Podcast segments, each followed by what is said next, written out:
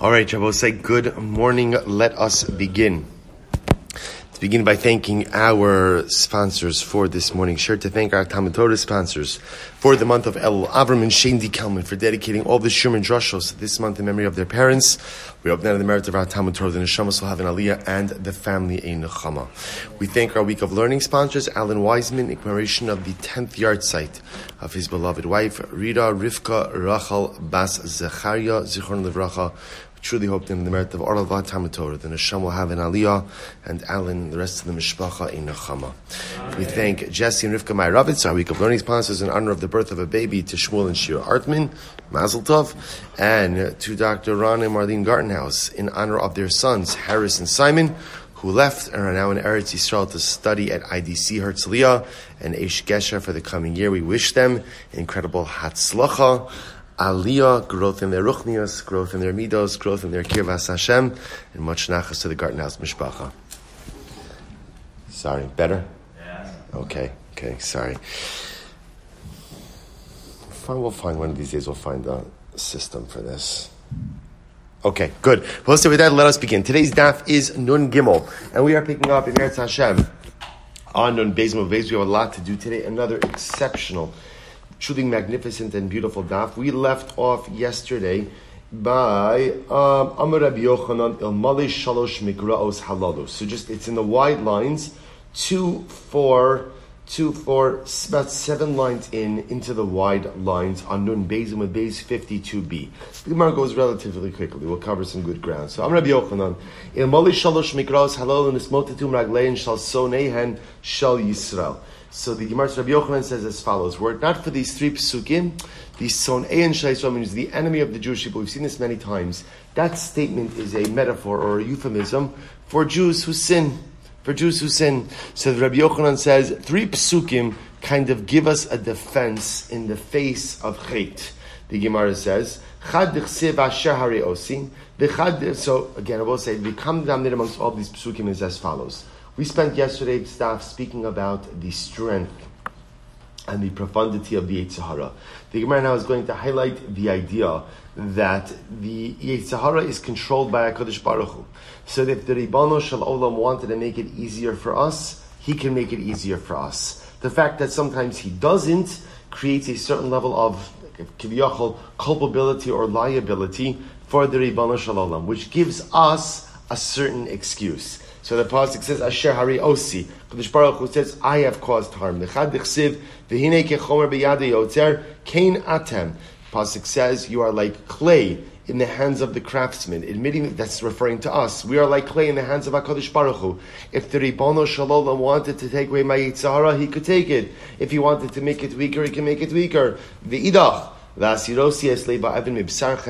idach. V'asirosi eslei ba'evin mibsarchem the pasuk says, "I will take the heart of stone away from you, and I will give you a heart of flesh," which means that Baruch Hu is capable of removing the Yitzhara if he were to so choose. Rav Papa Amar Af Nami. Rav Papa says also from this pasuk, "Ve'esruchi etein b'kirbacham." I will place my spirit inside of you. Again, all of these psukim attesting to the same basic truth, which is if Hakadosh Baruch Hu wanted to make the Yitzhara weaker he indeed would have the ability to do so, which then frees us, frees us from a certain level of liability. You know, we have this motif that we're able to turn around to HaKadosh Baruch Hu and say, Olam, you made us, you control things, right? You created us, you created the Sahara. you control, so to speak, the volume on the Sahara. If you would choose to turn it down, life would be a lot easier. It doesn't free us from responsibility, but it is part of the defense we have sometimes in the face of our transgressions. Kadosh Baruch Hu showed me. So here, the Gemara quoting from the pasuk from Zechariah, the vision of Zechariah, and Zechariah saw four craftsmen. Man ninhu arba charashim. Who are these four craftsmen? Amar Rav Chana Bar Bizna, Amar Rav Shim Chasida, Mashiach ben David, Mashiach ben Yosef, Elio, and Kohen Tzedek. Kohen Rashi points out is Shem ben Noah. Shem. Shem from Bereshis. Master Rav Sheshes. Ihachi Hainu Dichsiv. Rav Sheshes, but one second. The Gemara goes on. What about the rest of the pasuk that says, "Vayomer Elai Ela Hakronos Asher Zoru Es Yehuda Ultimately, again, he said to me, Zechariah says, Hashem said to me, these are the chronos, these are the horns, Asher Zoro es Yehuda, that have scattered Yehuda, Hani Lushuva Asu. We assume these four craftsmen are here to help Klal Yisrael. Yet the end of the pasuk seems to, indicate that they're here to scatter Klal Yisrael. Amrlei. So the Gemara says Rav Sheshes. I'm sorry. So Rav, uh, Rav, Rav Sheshes asked the kasha to to Rav Chana Bar Bizna or sorry, Shimon Chasida. So ultimately, again, he responds back, Amarle, Ashafah the Sefer the Krah. Look at the end of the pasuk. Vayavo ela osam liyodos esakranos agoyim anosim el Yisrael Yehuda el Eretz Yehuda lezarosa. So he said, look at the end of the pasuk, and the end of the pasuk clearly indicates that the chronos, these horns, these horns, are not the same people as the charashim, as the craftsmen. Two different groups of people being referred to over here in the pasuk. Amarlei, to which Rav Sheish has said, "Bahani chana ba'agadata lamali." I really should not argue with him when it comes to agadata because his knowledge of agadata is clearly superior to mine. Beautiful. Vayazeh shalom asher kiyavo barsenu v'chiyadurcha ba'aminosenu. They come to alav shiva roim ushmona nesicha adam. Again, I will say a part of another vision here, part of another vision, this time in Micha. Micha having a vision about seven shepherds. Who are the seven shepherds? Manhinu Shiva Roem, David Be'emtza, David HaMelech is in the middle. David Be'emtza, Adam Sheis Umisu Shalach Miyamino. So Adam Rishon, Sheis, Misu Shalach are on his right. Abraham, Yaakov, Moshe Bismolo and Avram Yaakov and Moshe to the left of David HaMelech. Uman Ninhu Shmona Nesiche Adam. And who are the eight princes? Yishai, Shaul, Shmuel, Amos, Tzefanya, Tzidkiah, Mashiach, Ve'elion. I will say there's, there's much written again about the Maharsha has a beautiful piece on this, explaining again what's the role of the craftsmen, what's the role ultimately of the shepherds, and who are the princes. Again, I'll leave it at Sunday so you have a little bit more time to be ma'ayin into these things. You'll take a look at the Maharsha on this daf, beautiful explanation, but we're going to go right there. So the Gemara goes on. The Gemara says, Arba Sulamos. Remember again, they were going back to the Mishnah. The Mishnah was describing the beautiful celebration of the Simchas Beis HaShoeva. And the Mishnah was describing these, these, we'll call it light poles, right? Light posts. They write you had one large pole that supported four bowls of oil.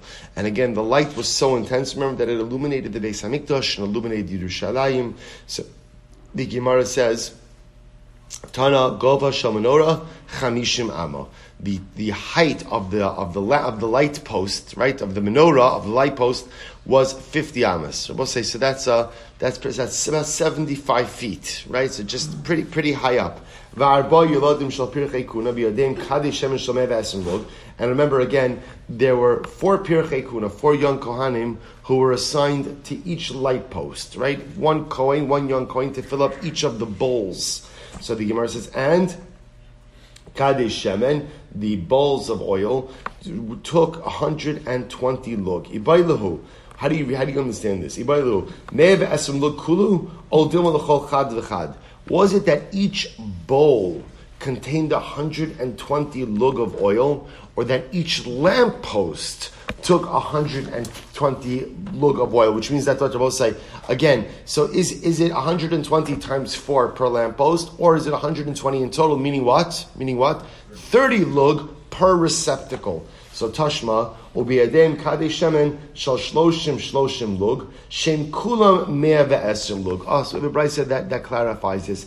Each coin would carry up a bowl filled with 30 lug of oil that would be emptied into that particular receptacle. So it's 120 lug total, what we'll call per lamppost, with 30 lug of oil into each receptacle. Tani, Tana, Hayu Yosem. These Kohanim, these young Kohanim, who scaled the ladders to go ahead and put the oils in the receptacles, they are even more praiseworthy than the son of Marta Bas Baitus. What, what did the son of, who was a coin? What did the son of Marta Bas Baitus do? Amru, Albinosha Marta Bas Baitus. What did he do? Sheinotel Shtei Yerecho Shal Shar Hagodol, Shalakuach Be'elev. Umahalich Eitzev Ekev Bitzad Godel. So let's listen to this. What was he able to do? He was able to carry two large rechos are not just thighs but like flanks.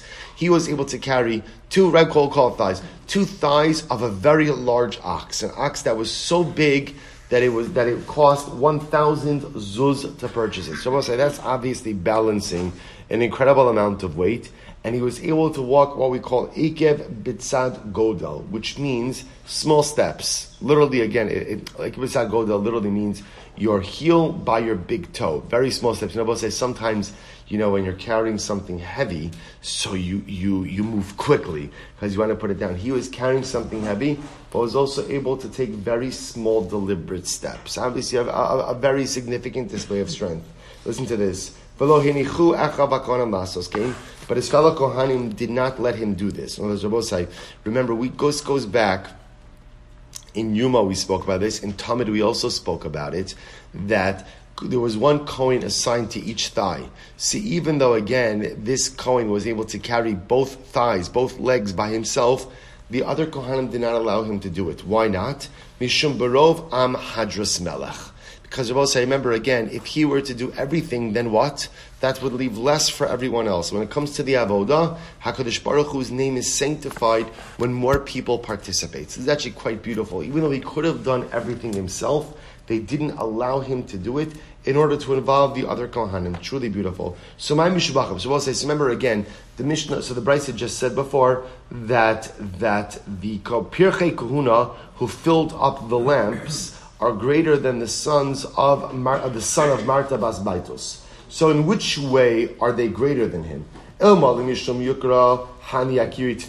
If you say because they carried more weight, it's not true. Because remember again, we just established each each one of the young Kohanim carried how much? Carried how much? 30 lug. Apparently, the weight of the two thighs of this very large ox is heavier than 30 lug. So, so the son of Marta Bas Baitos carried more weight than the Pirchei Kuna. So in which way would the Pirchei Kuna more praiseworthy? Elahasam Kavesh Umeruba Velo Zakif. It's a very simple distinction. Climbing a ladder with weight is much more difficult than walking up the ramp of the Mizbeach. See, even though, again, the son of Marta Bas Baitus might have been carrying more weight, the ability to balance a receptacle with 30 with 30 lug of oil was a much greater feat than ultimately without spilling that oil than going ahead and carrying the two legs of the animal. Was an incredible yisod. For the Yerushalayim. Remember again, the Mishnah said there was not one chutzner in Yerushalayim that was not illuminated by the light of the Beis Hamikdash, top of Nun Gimel. Isha haisa boreres schitim la'arsha beis ashreiva. said there was so much light that a woman could even go ahead and separate out the wheat from the chaff. Do borer. Back to right, we've talked about smichas. You could do borer. Now, obviously, to separate wheat from the chaff, you know, you have wheat kernels are small. You need a lot of light to be able to see what's the chaff, what's the wheat kernel. There was so much light that a person could even perform this type of avoda of doing borer in their home. Incredible. Chasid ma'anshe ma'isa, which I will say, by the way, if you think about the metaphorical message in that, it's also quite profound. That, you know, the whole, the whole malacha of borer, of separating out ochel and psoles, of knowing in life, knowing in life, what's ochel, what's psoles, right? What's good and what's not good. In order to be able to do that, you need the light of the Beis Hamikdash. In order to be able to do that, you need the light of Ruchnius. Because sometimes in life, it really is hard to figure out what is Ochel, what's Psolas, what's good and should be kept, and what's wrong and deleterious and harmful and should be discarded. What's your guiding light? What informs your ochel and psolas designations? What informs your designation of right and wrong? The only way to do it is if your guiding light is the light of the Beis Hamikdash, is if your guiding light is the light of Torah, is if your guiding light is the light of Ruchnius, the light of the Ribbon. Otherwise, you run the risk of discarding the ochel and keeping the psolas. An incredible yisod. Chasid van Shemai, also this is absolutely beautiful. So remember again, the Mishnah describes the incredible scene where the Chasid and the pious ones, the Anshe Maisa, would go ahead and perform for the Jews assembled in the Beis Hamikdash. Taramanan, Yesh said, this is a great Gemara. Yesh mehem omrin. Some of them would say, Ashrei yaldusenu shalabaisha ziknasenu. Praiseworthy are we that our youth has not embarrassed us in our old age. Right? We'll say, what, what a, how incredible to be able to say that. I'm not embarrassed of my youth. We're not going to take a show of hands over here, right? I'm not embarrassed about my youth, right? Ashrei yaldu senu shlavaisha ziknu senu. Rashi says over here, shalabaisha shalo avarnu avera biyaldu senu levayish zikna senu. I have, we haven't done anything in our youth that would embarrass us, that would embarrass us in our old age. I'll say, what, what, what a way, what a way to live. What a way to live. I'll tell you, somebody came over to me at the kid, at the kiddush the other week, and he said to me, "Oh, Rabbi, I saw a picture of you in high school." And like I froze, I froze. I'm like, well, who gave it to you? Where, where, where, where did you get it from?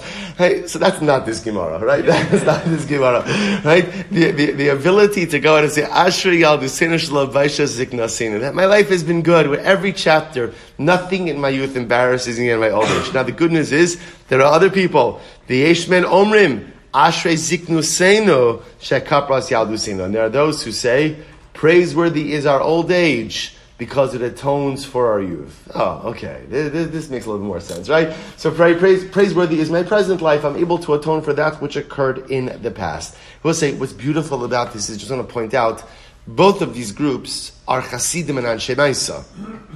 Right? It's Yesh Mehen Omrim, Yesh Mehen Omrim. But others will say, at the end of the day, at the end of the day, what matters most in life is what you make of yourself now. So there are some fortunate people who Baruch Hashem could say, you know what, thank God, I have no, nothing to be embarrassed about from my youth. That's exceptional. That's incredible. But even if I do have some things to be embarrassed about from my youth, certain indiscretions and bad decisions, at the end of the day, as long as I'm using my zikna, as long as I'm using my present to go ahead and do better than my past, that's also a chassid. That's also anshe ma'isa. Incredible. So the Gemara says, Elu v'elu omrim. I'm sorry. So Gemara says, Elu, I, I, skipped the line. So the people who say, Ashi shalabasha zignosenu, Elu chasid anshe ma'isa. The people who say, V'yeshven omrim, ziknusenu and those who say are praiseworthy as our old age, for it atones for our youth, Elu bali These are bali tshuva. So Rose, interestingly enough, in the Gemara's, in the Gemara's structure, the people who are able to say, praiseworthy is our youth because there's nothing for us to be embarrassed about it in our old age, those are Hasidim and Anshe Maisa. The people who say praiseworthy is our old age, Ashrei Zikra Ziknusenu, Shekapra Yaldusenu, that it atones for our youth, those are Bali. Those are all Tshuva. They're they're all tzaddikim. They're all tzaddikim because the ikr, the ikr at the end of the day is what are you doing now? The past is the past. I can't rewrite it. I could atone for it. I could apologize for it. I could learn from it. But la Lamaisa, the true litmus test of a person is what they're doing with their present and the path they're paving for their future. Elu v'elu omrim, and both of them say, Ashrei mishalochata. Praiseworthy is the person who never sinned. Umishachata, but a person who has sinned. Yashuv v'yim chalo. Do tshuva. Let's say incredible timing of this Gemara. Duchava, Duchava. Let's say it's almost as if, it's almost as if the way to read this statement is Ashrei Mishalochata. Praiseworthy is the person who never sinned. What's the problem with that statement? What's wrong with that statement? Never happened. Never happened, never will happen. So kind of, so they, they speak about some type of ideal and say, ah, but that's not really shayach. Umishechata, someone who did sin, which is all of us, yashavim chalo, duchava. Do tshuva. Don't go ahead and be paralyzed by your mistakes. Just try to go ahead and do better going forward. Uh, Tanya, They said about Hillel. When he would be celebrating in the Simchas Beis HaShoeva, Amar, Amar Kain, Imanikan Hakolkan. Strange statement. Hillel would say, if I am here, then everyone is here. Vim any kan, if I am not here, mikan. Who is here? Now Rashi points out over here something very important. What, what does this statement mean? Rashi says, Imani kan akol kan dorish rabim shelo yichatu b'shmo shel HaKadosh Baruch Hu. Imani kan hakol kan. Kol zman shenichav viz b'bayis hazeh shchinas yishuya. Rashi understands that Hillel, Ani is not referring to Hillel. Hillel was speaking on behalf of the Shechina. Imani kan. If I, HaKadosh Baruch Hu, am here, Hakol Kan. Everything else is here. Vim Einani Kan. In other words, well, so you can understand this on a, on a, on a simple level. When is the Beis Hamikdash Helig? When is it holy? When is it? When does it serve a purpose? only when the Shechina is there. Imani kan, the ani being the Shechina. If the Shechina is in the Mikdash, hakol kan, everything we need is here. Im einani kan, Kadosh Baruch Hu says, if I don't rest my presence in the Shechina, then what? Then what? Im einani kan, mikan. Then what good is this temple? Then what good is this structure? But said it's also a very powerful statement because remember again, anytime you have intense celebration, you also always run the risk of what? Of what? Of levity, frivolity. Remember, we saw this in yesterday's daf, right? They had a problem with the men and the women, right? There, there was a lightheadedness. So Hillel almost reminds everyone, you know, Chavra, we have to maintain the proper atmosphere of Kiddusha because this is only meaningful if HaKadosh Baruch Hu is here. In Imanikan, only if the atmosphere allows for the Ribbono Shel Olam to be present. But if HaKadosh Baruch Hu can't be present, then there is nothing to talk about. You know, we'll say there's another. Tosos actually points out over here that maybe Hillel was referring to himself. Machlok is probably Yerushalmi. Not going to get into it. We'll say what I will say is there's something else over here that's also very powerful. Imanikan Hakolkan is also an incredible way to live life. What Hillel was also saying was in order to maximize any life experience, you must be fully present. You know, sometimes the greatest challenge we have in the way we live is that we're never fully present in the things we do. Right? Think about this just a moment. A person, and you can fill in the blank with whatever it is. A person is home with their family, but they're thinking about work. Or I'm at davening and I'm on my phone. Or, and again, there, there are legitimate, there could be legitimate reasons for all of these things. But at the end of the day, one of the greatest contemporary challenges we have is being present. Like, think about this for just a moment. When was the last time you were really fully present, fully immersed in an experience without anything else going on in your mind? It's really difficult. You know, if Avram Yitzchak HaKohen Kook, Zecher Tzadik V'Kadosh Devracha said, it's an incredible yisod, I've mentioned this before. Rav Kook said, when you daven, daven. And when you work, work. And when you learn, learn. What's the problem? What's the problem? When we're davening, we're thinking about work. When we're learning, when we're learning, we're thinking about what time, how, how long is davening. And when we're working, we're trying to happen a few minutes of learning. So what happens? I never fully work, right? I never fully learn, and I never fully daven. But Kook says, whatever you're going to do, be present. Be fully present in the event to the exclusion of everything else. So perhaps that's what Hillel is saying also. Im ani kan, hakol kan. How do you maximize experience of life for yourself? How do you maximize those experiences? Hakol kan. You have to take the totality of who and what you are and embed it. You're spending time with your mishpacha. You're spending time with your family. Put everything else away. And if you can't put everything else away, then maybe deal with the other things you have to deal with, and then come back to your mishpacha. But to have one foot in, one foot out, right? In Eina Nikan, if I'm not present, how do you define not being present? Hakol Kan, in Hakol Kan, right? If you're not fully there, if you're not fully there, then at the end of the day, usually the experience is not going to be all that meaningful. I say, such an incredible yisod about being present in the things that we do. You want to be successful? Be present in the moment. Incredible. Who Afu Omer. Hillel used to say, these are incredible Gemaras. Who are Omer? Uh, I'm sorry. Who haya Omer came? Lamakom shani ohev sham ragli molichos osi. Hillel used to say, the place that I love, that's where my feet take me. That's where my feet take me. So what Hillel is saying is, often in life we are drawn into the things that we really care about. In other words, the things you get pulled into are often indicative of your hierarchy in life, right? There are some people that always get pulled into machlokes, so maybe that's because I have a contentious or quarrelsome personality. Hillel said, for me, I get pulled to the Beis Hamikdash. Why do I get pulled to the Beis Hamikdash? Because that's what I love. Lamakom shani, lamakom shani. Lamakom shani oev sham raglai molichos osi. We'll build on that. We'll build on the topic in just a moment. In tavo abesi ani avo el beisecha. Imata lo savo abesi ani lo ava abesecha. Again, Hillel says, speaking on behalf of the Ribbon Shalom, Kadosh Baruch Hu says, if you come to my house, you come to the Beis Hamikdash, I'll come to your home. If you don't come to my home, I won't come to your home which I will say now the, the, order here is some. What does that mean? So what are we supposed to do with this today? We don't have, we don't yet have a Beis Hamikdash. Will say what Hillel was saying is like this. If you notice, the order is very important.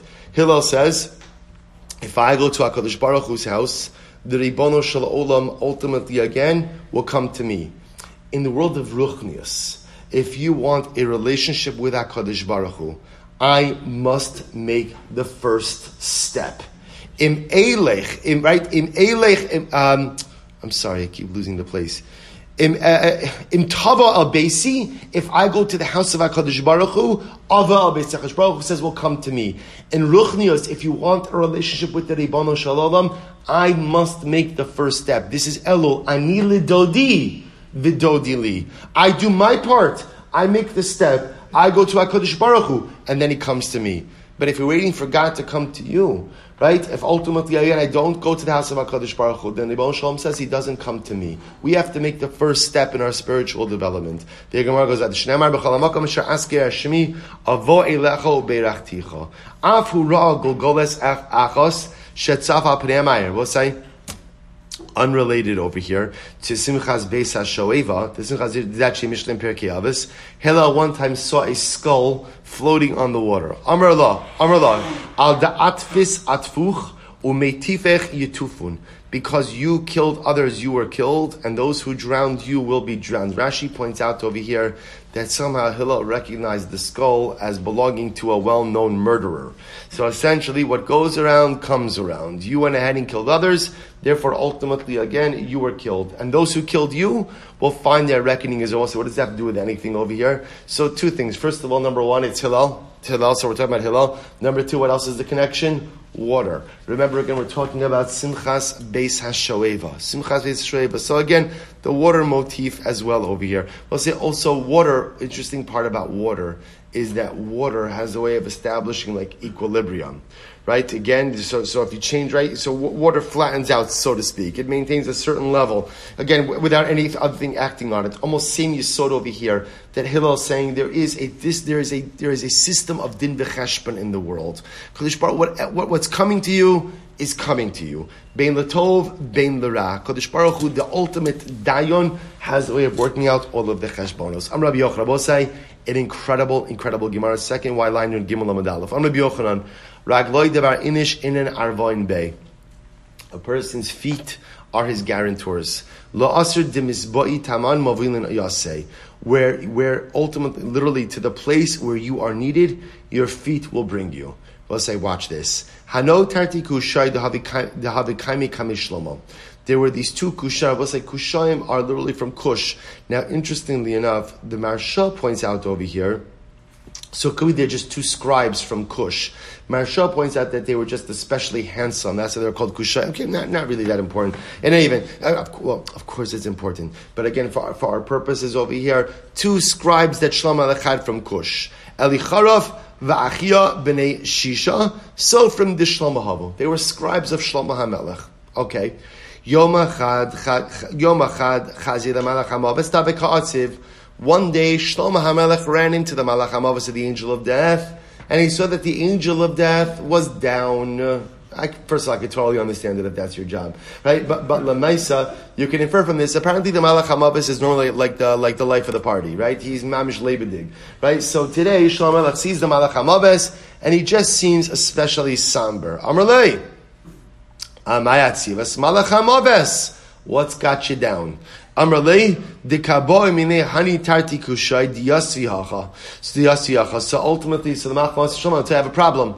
I'm supposed to take the lives of these two scribes, Alicharaf and Achia, and I can't claim their lives. So I'm down. I have, I have a job to do, and I can't do my job. Shlomo hears this, and he says, "What happens? Masrino l'seirim shadrinu lemechuza delus." So Shlomo heard that his scribes Elicharaf and Achia were in mortal danger. He gave them over into the hands of the Shadim, Kashlam had dominion over the Shadim as well, and he had them whisked off to the city of Luz. Rashi points out over here that there was a special bracha on the city of Luz that the inhabitants of Luz did not die. The Malach Hamavis had no control over the city of Luz. In fact, the Gemara relates that when the inhabitants of Luz wanted to die, they were ready to leave this world, they would leave the confines of the city. So Shlomo says, I hear that Elicharav and Achia are in mortal danger. He has the demons, he has the Shadim whisk them off to Luz. What happens? De Luz. As soon as they got to the entranceway of Luz, Shachivu. They both died. Achion Elicharav died. Lemachar, Chazil HaMalach HaMaves Tehava Kabadach. The next day, Shlomo sees the Malach HaMaves and Mamish, all smiles. All smiles.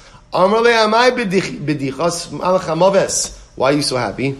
Amrle Ba'asr De Ba'ominai Taman Shadartinu. Shlomo, you didn't realize. The reason that I was unable to take their lives was because it was decreed that they were to die at the entranceway of the city of Luz. And they weren't going to Luz. But now, Baruch Hashem, you delivered them right to where I needed them. And I was able to go out and take their lives. Miyad Pasach Shlomo V'Amar Shlomo Melech says, amazing. Ragloy debar inish in an arboin bay. A person's feet are his guarantors. La'asr de misboi taman movilin yasei. Where you are needed, ultimately again, is where they take you. I say, such an incredible Gemara that you know we make plans in life and we create destinations and we create goals, which is so incredibly important. But yet, at the end of the day, we also recognize that HaKadosh Baruch Hu is really the one who plots our journey. You know, sometimes life doesn't go as expected and we get very frustrated because we look at it as a wrong turn. When in reality, it's not a wrong turn, it's just an alternate. You know, like, you know, like sometimes, you know, it's interesting that, you know, if you're traveling and you see a little congestion ahead, what do you do? You go onto Waze, right? You hit routes, right? And what happens? It comes up with like three different things, right? And they're all correct. They're all correct. There are different ways to get you to the end point, but they're all correct journeys. And it's interesting. Some of them are longer, some of them are shorter. Some of them are no tolls, some of them are many tolls. Right? So that's the yisod in life. We choose a derech. We choose derech because we think it's the right derech. But sometimes Chash Baruch says, what you think is right derech is not the right derech. I have a different derech for you. Sometimes when the journey doesn't go as planned, we get so frustrated. But we have to understand that the journeys we take in life, are the journeys that Ribono Shel Olam wants us to take.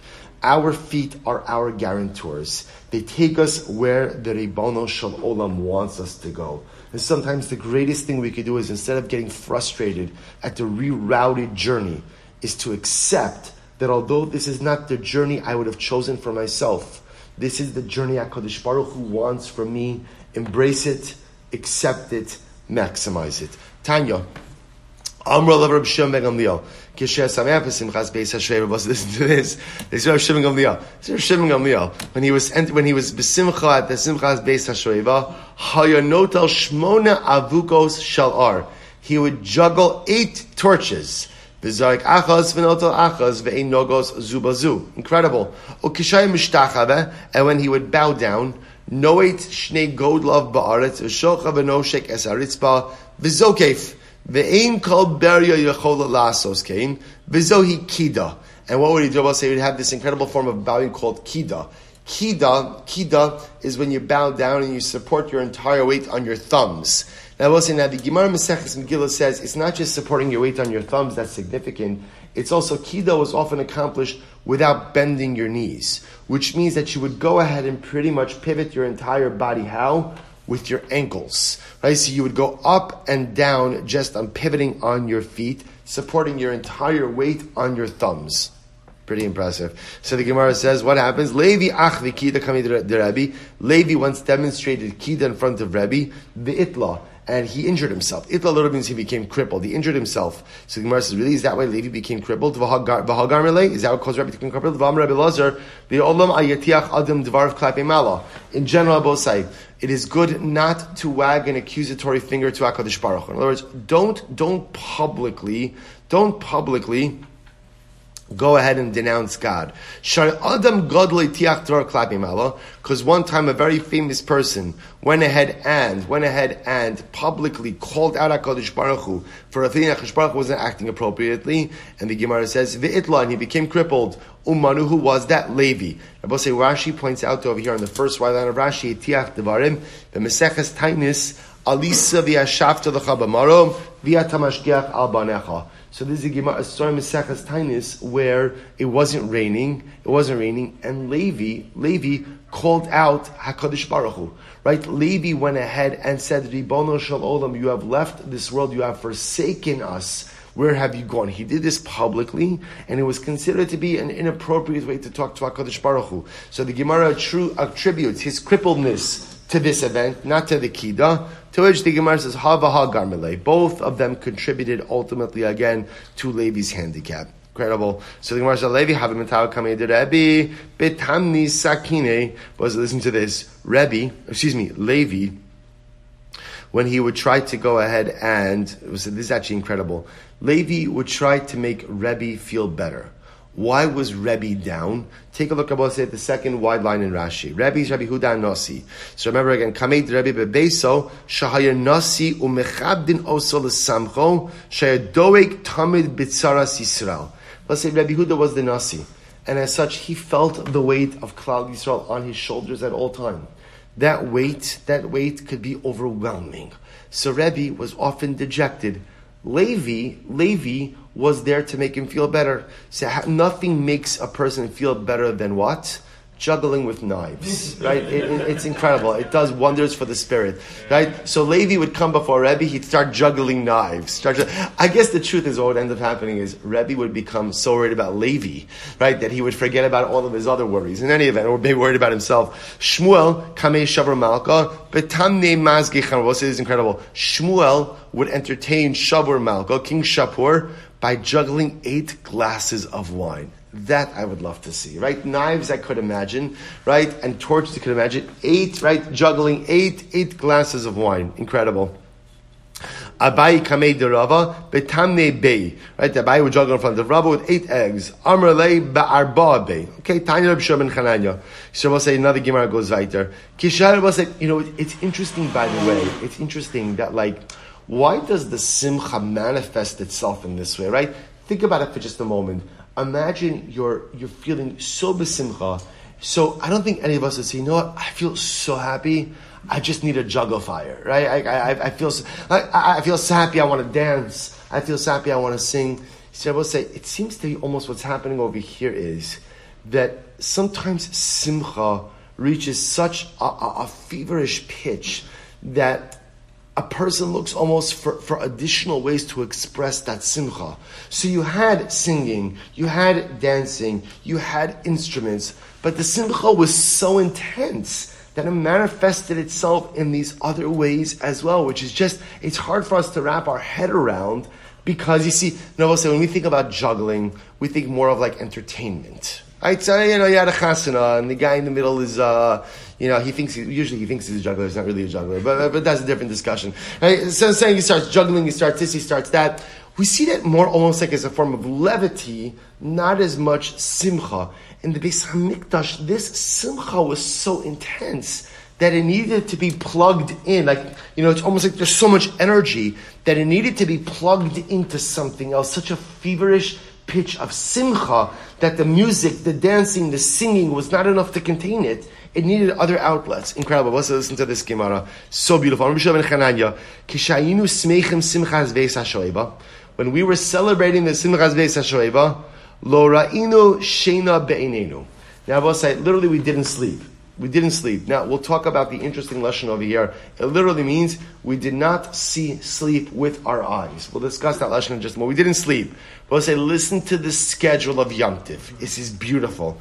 Ketzad, Sharishan Tamid Shachar. So the first hour of the morning, we did the morning Tamid. Misham Latfila, then Shachris, which both say is very interesting because what is this a raya to? That remember again in the second Beis they had Kabbalah, but they also had Tefillah. They davened. They davened. So first we did the Tamid Shal Shachar, then Shachris. Shachris. So both say, remember what was Shachris? What was Shachris? Halil. Lebedik Halil on Yom Tiv. Misham Karban Musaf. Then Karban Musaf. Misham Tila Sam Yusafin. Then we had, the, then we davened Musaf. So first Tamid, first Tamid Shal Shachar, then Shachris. Tamid Shal Musaf, right, excuse me, Karban Musaf, then Tilas Musaf. Misham. Then we went to learn. Misham Lachil L'Shtia. Then we went to eat. Right? We eat and drink, right? You had the Suda. Misham letfilas mincha. Then we went to daven mincha. Misham letamid shalbein arbayim. Then we went to do the afternoon tamid. Mikan ve'elech simchas beis hashoeva. And after that, the rest of the night, simchas beis Rabosai. What a day. What a day. Tamid shal shachar, shachris, Musaf, Tfilas Musaf, Suda, excuse me, Beis Medrash, Suda, Mincha, Karban Tamishal bin Arbayim, Simchas Beis say, what a day. What a day. What wouldn't we give to have a day or days like this? Incredible. The Gemara says, is that true? But Amar Rabbi Yochanan. So we'll say, so remember again, this seems to be the schedule for seven days. For seven days. So can this possibly go on for seven days? So you have Rabbi Shimon Chanan, you're saying we didn't sleep for seven days. So the Gemara says it's impossible not to sleep for seven days. If a person makes an oath, makes an oath that I will not sleep for three days, Malkinosa, we flog him, right? We give him lashes immediately because we'll say that is considered to be a shvuah shav. That is considered to be an oath in vain, a false oath because you cannot go without sleep for three days. V'yashinal to alachi. So we'll say that's the case, then Allah how could Rabbi Yeshua, how could Rabbi Yeshua, did I say Rabbi Yeshua ben Chananya? Um, yeah. Yeah. How could Rabbi Yeshua ben Chananya say that we didn't sleep for seven days? Tava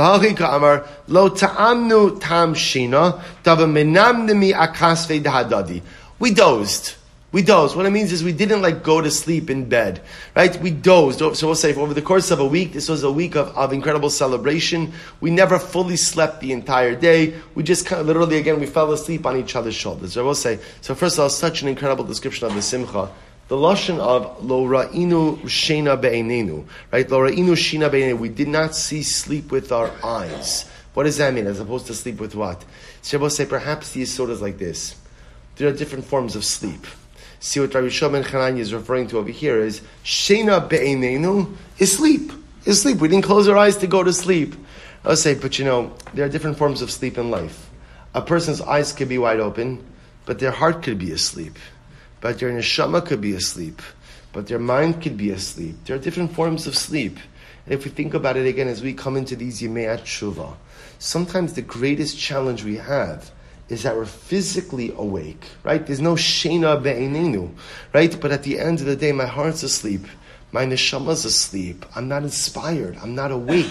I'm, i was going to say woke, but that's the wrong term, right? right? I'm not. Don't be woke, right? I, am not. I'm not awake. I'm not awake, right? How could it be that my eyes are open? I'm going through the motions of life, but I'm spiritually sleeping. Ooh, right? Why do we blow the shofar? The Rambam says why do we blow the shofar during Chodesh Elul? One simple reason. Uru yeshenim mishinaschem. To wake up. But I'm awake. I'm awake. The shofar doesn't wake up my eyes. The shofar wakes up my heart. Because sometimes I've just been in a state of spiritual slumber. So Rabbi Chananya says, for seven days, Laura inu shena be'inenu. We didn't physically sleep. But again, we have to be so careful in life, not just to be physically awake, but to be spiritually emotionally, cognitively awake as well. Chamesha malos. We said there are 15 steps. So Amar Le, Rav Rav Chisda Lahud Me'edirabanon, Davi Kamesadra Agarata Kame, Amar Le, Shmiel Lecha, Hani Chamesha say malos kineged mi Amram. Why were there 15?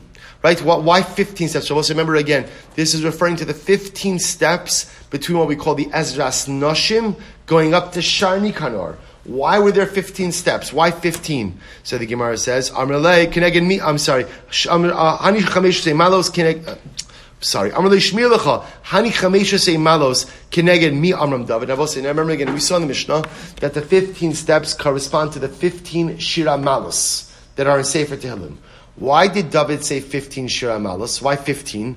Amrele hachi Amrab Yochanan. Bishar Shekara David Shisin, when David excavated the Shisin, now Rashi points out over here, below Svirle Shem Supposed to remember again, we had Make sure you catch this later, by the way, because it's it's it's good. It's good. So, so listen to this. So the, the Gemara says like this: When David Amelech excavated the Shisin, remember again, we saw in Machlokas. We saw Machlokas. The one opinion said that the Shisin were already there from Sheshis and Bereshis. This Gemara seems to reflect the idea that David Amelech was the one who excavated the Shisin. The truth is, it's easy to reconcile this. It's possible the Shisin were created as of Sheshis and Bereshis but David HaMelech unearthed them. Okay, so when David HaMelech unearths the Shisin, Kafa Toma by the Mishtafa Alma, the waters from the Tahom, now that, now, now that there was a, an opening for them, threatened to come and overtake the entire world. Amr David Chamesh Malos V'Horidan. David, David Amal said 15 kapitel Chavdilim, 15 Shira Malices, and what happened? The water, the water, what's the word? Um, receded. Thank you. The water receded, right? The water went down. If that's the case, says the Gemara, Malos, Mibaile. It shouldn't say Shira Malos. That's not trying to raise the water. It should be what? Shira Yordos, pushing the water down. Amrle, Hoil vat kartan mil You know, you reminded me. This is what really what happened. Rabbi say, listen to this. When David Amelech unearthed the Shisin, the waters of the Tahom threatened to overtake the entire world. Amr David. Mi diyadi shar lemichtav shame. Amr Beis. Achaspa unishadje bitahoma umanach. So David Amelech said, here's what I want to do. I want to take a piece of clay, write the name of Hashem, throw it into the waters, and allow the waters to recede. The problem is what? If I do that, I run the risk that what? That the name of Hashem will be erased. Does anyone know, am I allowed to do this? Right? David HaMelech was asking Shabbos say, tells you about the incredible anibus of David HaMelech, right? He's David HaMelech, David Melech Yisrael, David Malka Meshicha. And David Melech is humble enough to know what he knows and knows what he doesn't know. Does anyone know? And would I be permitted to do this even if this may result in the erasure of the name of HaKadosh Baruch Hu?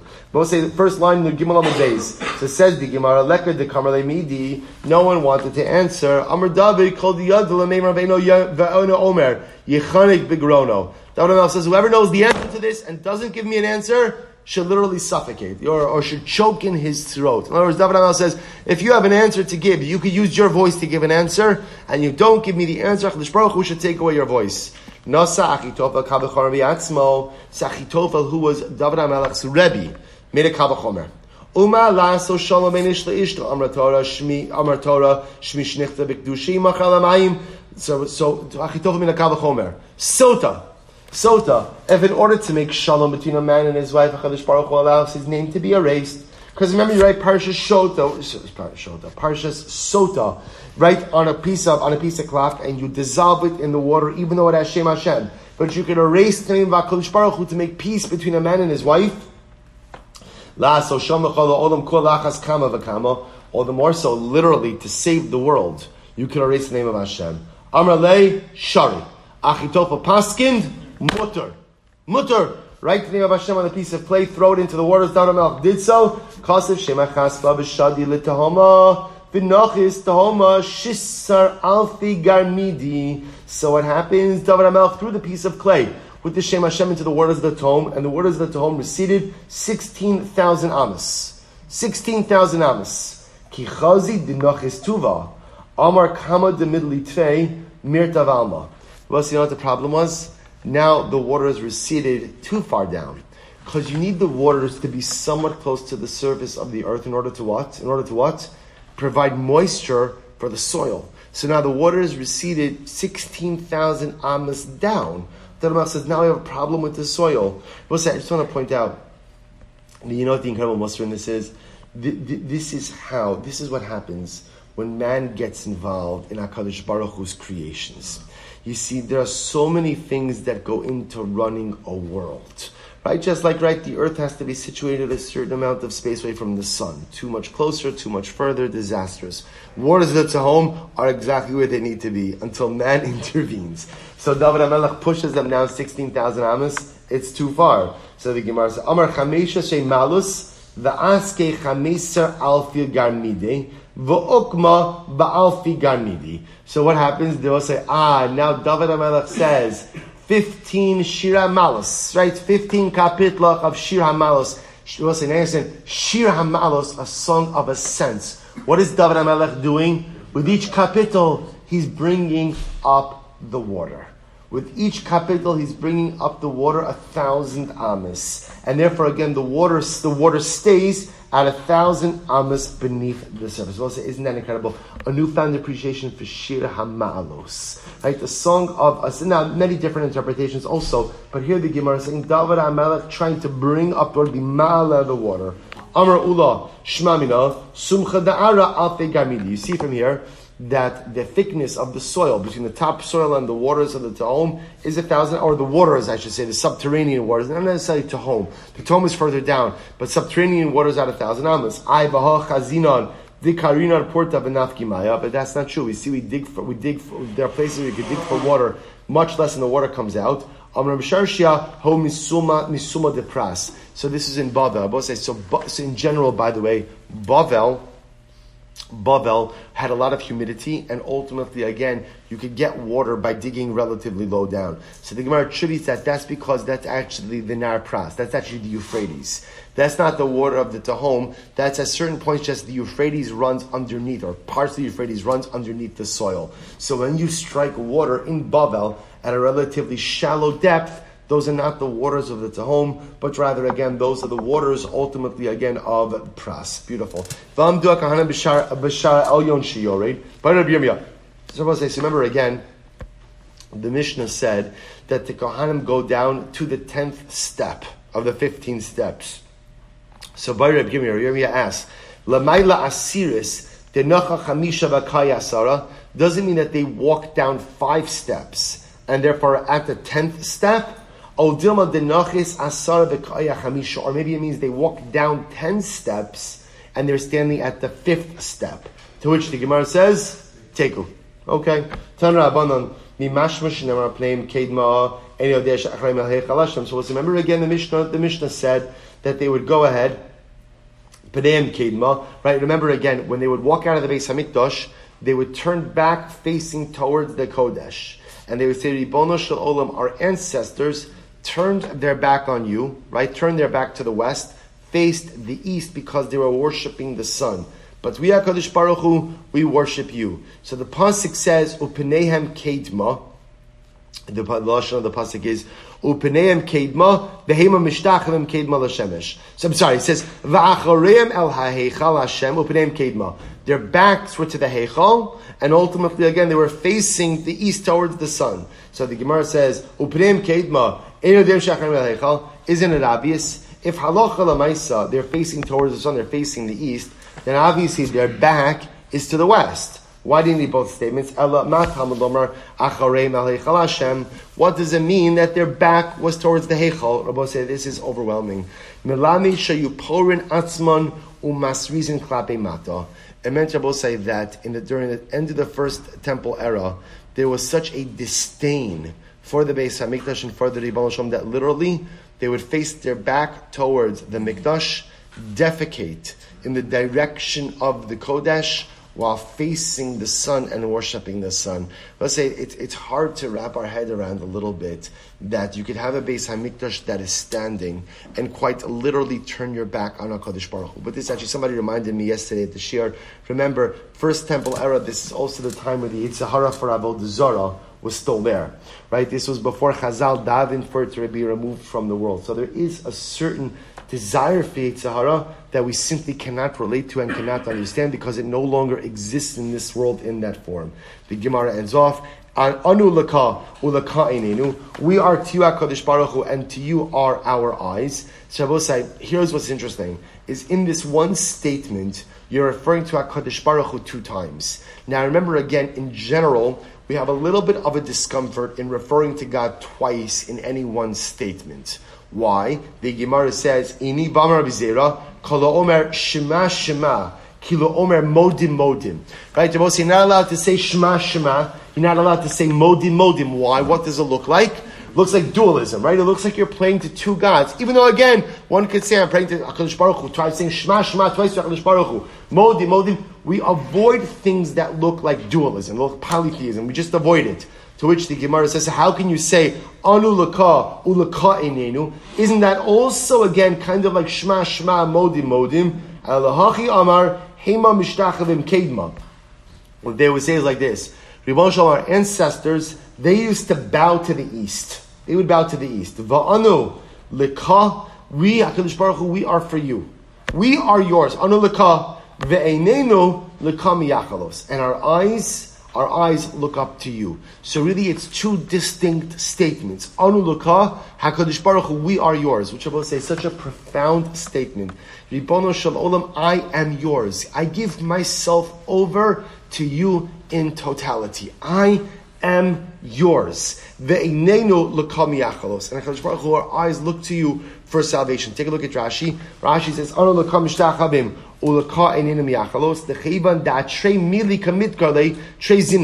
really, it's two different statements. See, I both the problem is repeating the same statement twice. Shma, shma. Modim, modim. But when you make two different statements, I am yours, and my eyes only look to you, ultimately, again, such a statement like that will be mutter. All right, Jabal say, we will have to stop over here. Incredible, incredible Gemara. In Meretz Hashem, we will pick up with the Mishnah, the Tova Umitzlachos tomorrow. Shkayach.